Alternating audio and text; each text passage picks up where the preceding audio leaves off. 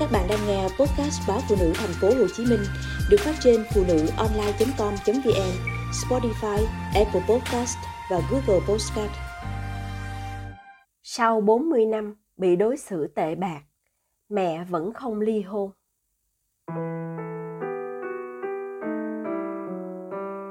Cuộc hôn nhân 40 năm của cha mẹ cô không phải chỉ toàn bất hạnh, nhưng nhìn lại những tổn thương mà mẹ đã chịu đựng cô nghĩ khó thể nào vượt qua để đi đến cuối chặng đường nếu cô là mẹ. Sinh ra trong một gia đình đông anh em trai, mẹ cô từ nhỏ đã là nạn nhân của định kiến, nhất nam viết hữu, thập nữ viết vô. Ông bà ngoại chỉ xem trọng con trai, con dâu và cháu nội.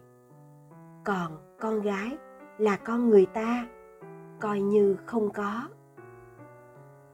Có lẽ sự tổn thương đầu đời và lớn nhất đến từ cách ứng xử của người trong gia đình đã khiến mẹ trở thành người mạnh mẽ.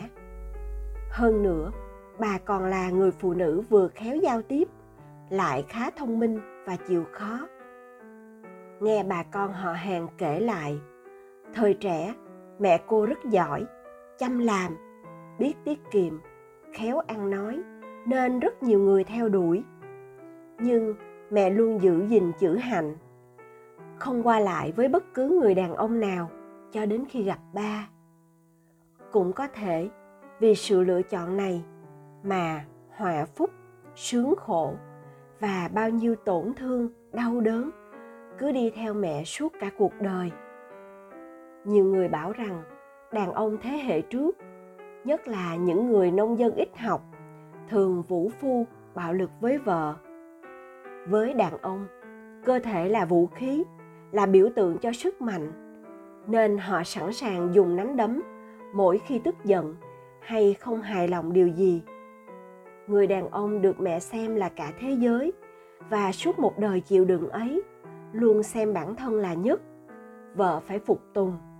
Ba hay say xỉn chửi rủa và đánh đập mẹ bất cần lý do. Mỗi khi không vui, ông sẵn sàng đập phá mọi thứ trong nhà. Mẹ con cô luôn phải nhìn vào sắc mặt ba để biết hôm ấy mình nên gần gũi hay tránh xa ông. Cô vẫn nhớ rõ hình ảnh mẹ bị đánh tả tơi trong căn bếp của ngôi nhà cũ nát. Cô biết trong lúc tuyệt vọng, mẹ đã nhiều lần muốn tìm đến cái chết nhưng có lẽ nhìn đàn con đói khát, mẹ lại không đành. Những lúc ấy, mẹ chỉ biết nén nỗi đau vào lòng và khóc thầm. Còn chị em cô chỉ biết khóc lóc van xin ba trong vô vọng, bởi ông đã say đến mức không còn lý trí. Có lẽ vì thế mà từ trong vô thức, cô đã xem đàn ông như những hung thần bạo chúa. Chỉ đến khi trưởng thành cô mới đủ nhận thức để hiểu ra. Không phải người đàn ông nào cũng vậy. Vậy mà, mẹ đã cam chịu ròng rã 40 năm. Ngay cả khi có dâu rể, đôi khi chỉ vì những mâu thuẫn nhỏ nhặt, bà vẫn dùng nắm đấm với mẹ thay cho lời nói. Cô mãi vẫn không hiểu tại sao con người ta có thể yêu thương theo cách như vậy. Nếu chỉ một hai lần tổn thương thì có thể chấp nhận cho qua. Rồi thời gian sẽ giúp phai mờ, vì cơ thể có cơ chế tự chữa lành. Nhưng quá nhiều lần, thậm chí không thể đếm hết những trận đòn roi, những lời chửi rủa xúc phạm mà mẹ vẫn có thể chịu đựng. Phải chăng mẹ đã không còn sức để phản kháng? Và bạo hành đã trở thành chuyện hiển nhiên thật đáng sợ khi con người ta đồng lõa với những cái xấu. Ngày học lớp 12, nghe giáo viên giảng bài Chiếc thuyền ngoài xa nói về người đàn bà làng chài cũng liên tiếp chịu những trận đòn roi mà không phản kháng, còn đứng ra bên vực chồng. Cô thấy sao xót xa vì câu chuyện ấy vẫn diễn ra hàng ngày và ngay trước mặt trong chính cuộc đời cô. Mẹ bảo, mẹ chịu đựng ba phần lớn vì các con. Mẹ mà bỏ đi thì để các con lại cho ai lo.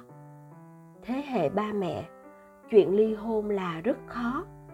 Hơn nữa, mọi thứ trở thành thói quen khi ở bên nhau đủ lâu rồi, nên mẹ không nỡ nghĩ đến cảnh chia lìa.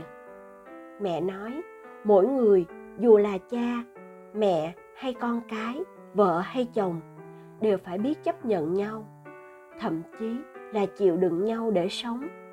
Mỗi khi đàn ông lớn tiếng thì phụ nữ phải biết nhường nhịn, cứ sống như dòng nước mà chảy, rồi thương đau nào cũng sẽ qua. Cô nghĩ đó chỉ là cách mẹ tự ngụy biện để cô hiểu là mẹ ổn. Còn đằng sau lời nói kia là những thổn thức đau đớn, tổn thương mà mẹ vẫn phải tự tìm cách thỏa hiệp với trái tim quá nhiều vết xước.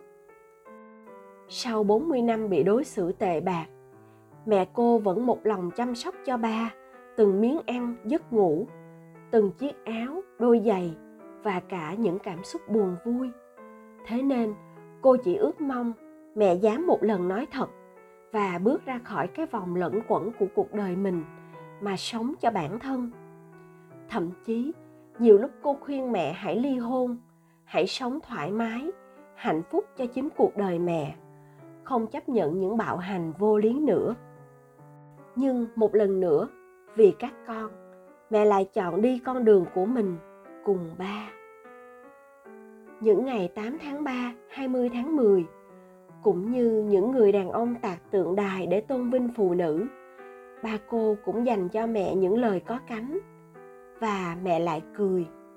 Nụ cười bỏ qua những đau đớn, tuổi hờn của những ngày còn lại trong năm. Có cần thiết không? Khi những tung hô kia không giúp họ hiểu rằng tất cả chỉ là phương tiện góp thêm bản án chung thân cho những đau khổ mà người phụ nữ phải gánh chịu. Nhưng bản chất là kêu gọi họ tiếp tục hy sinh. Để rồi, sau tất cả trái tim phụ nữ vẫn quặn thắt với những vết xước đêm ngày âm ỉ, không thể xóa mờ. Sau 40 năm bị đối xử tệ bạc, mẹ cô vẫn một lòng chăm sóc cho ba, từng miếng ăn, giấc ngủ, từng chiếc áo, đôi giày và cả những cảm xúc buồn vui.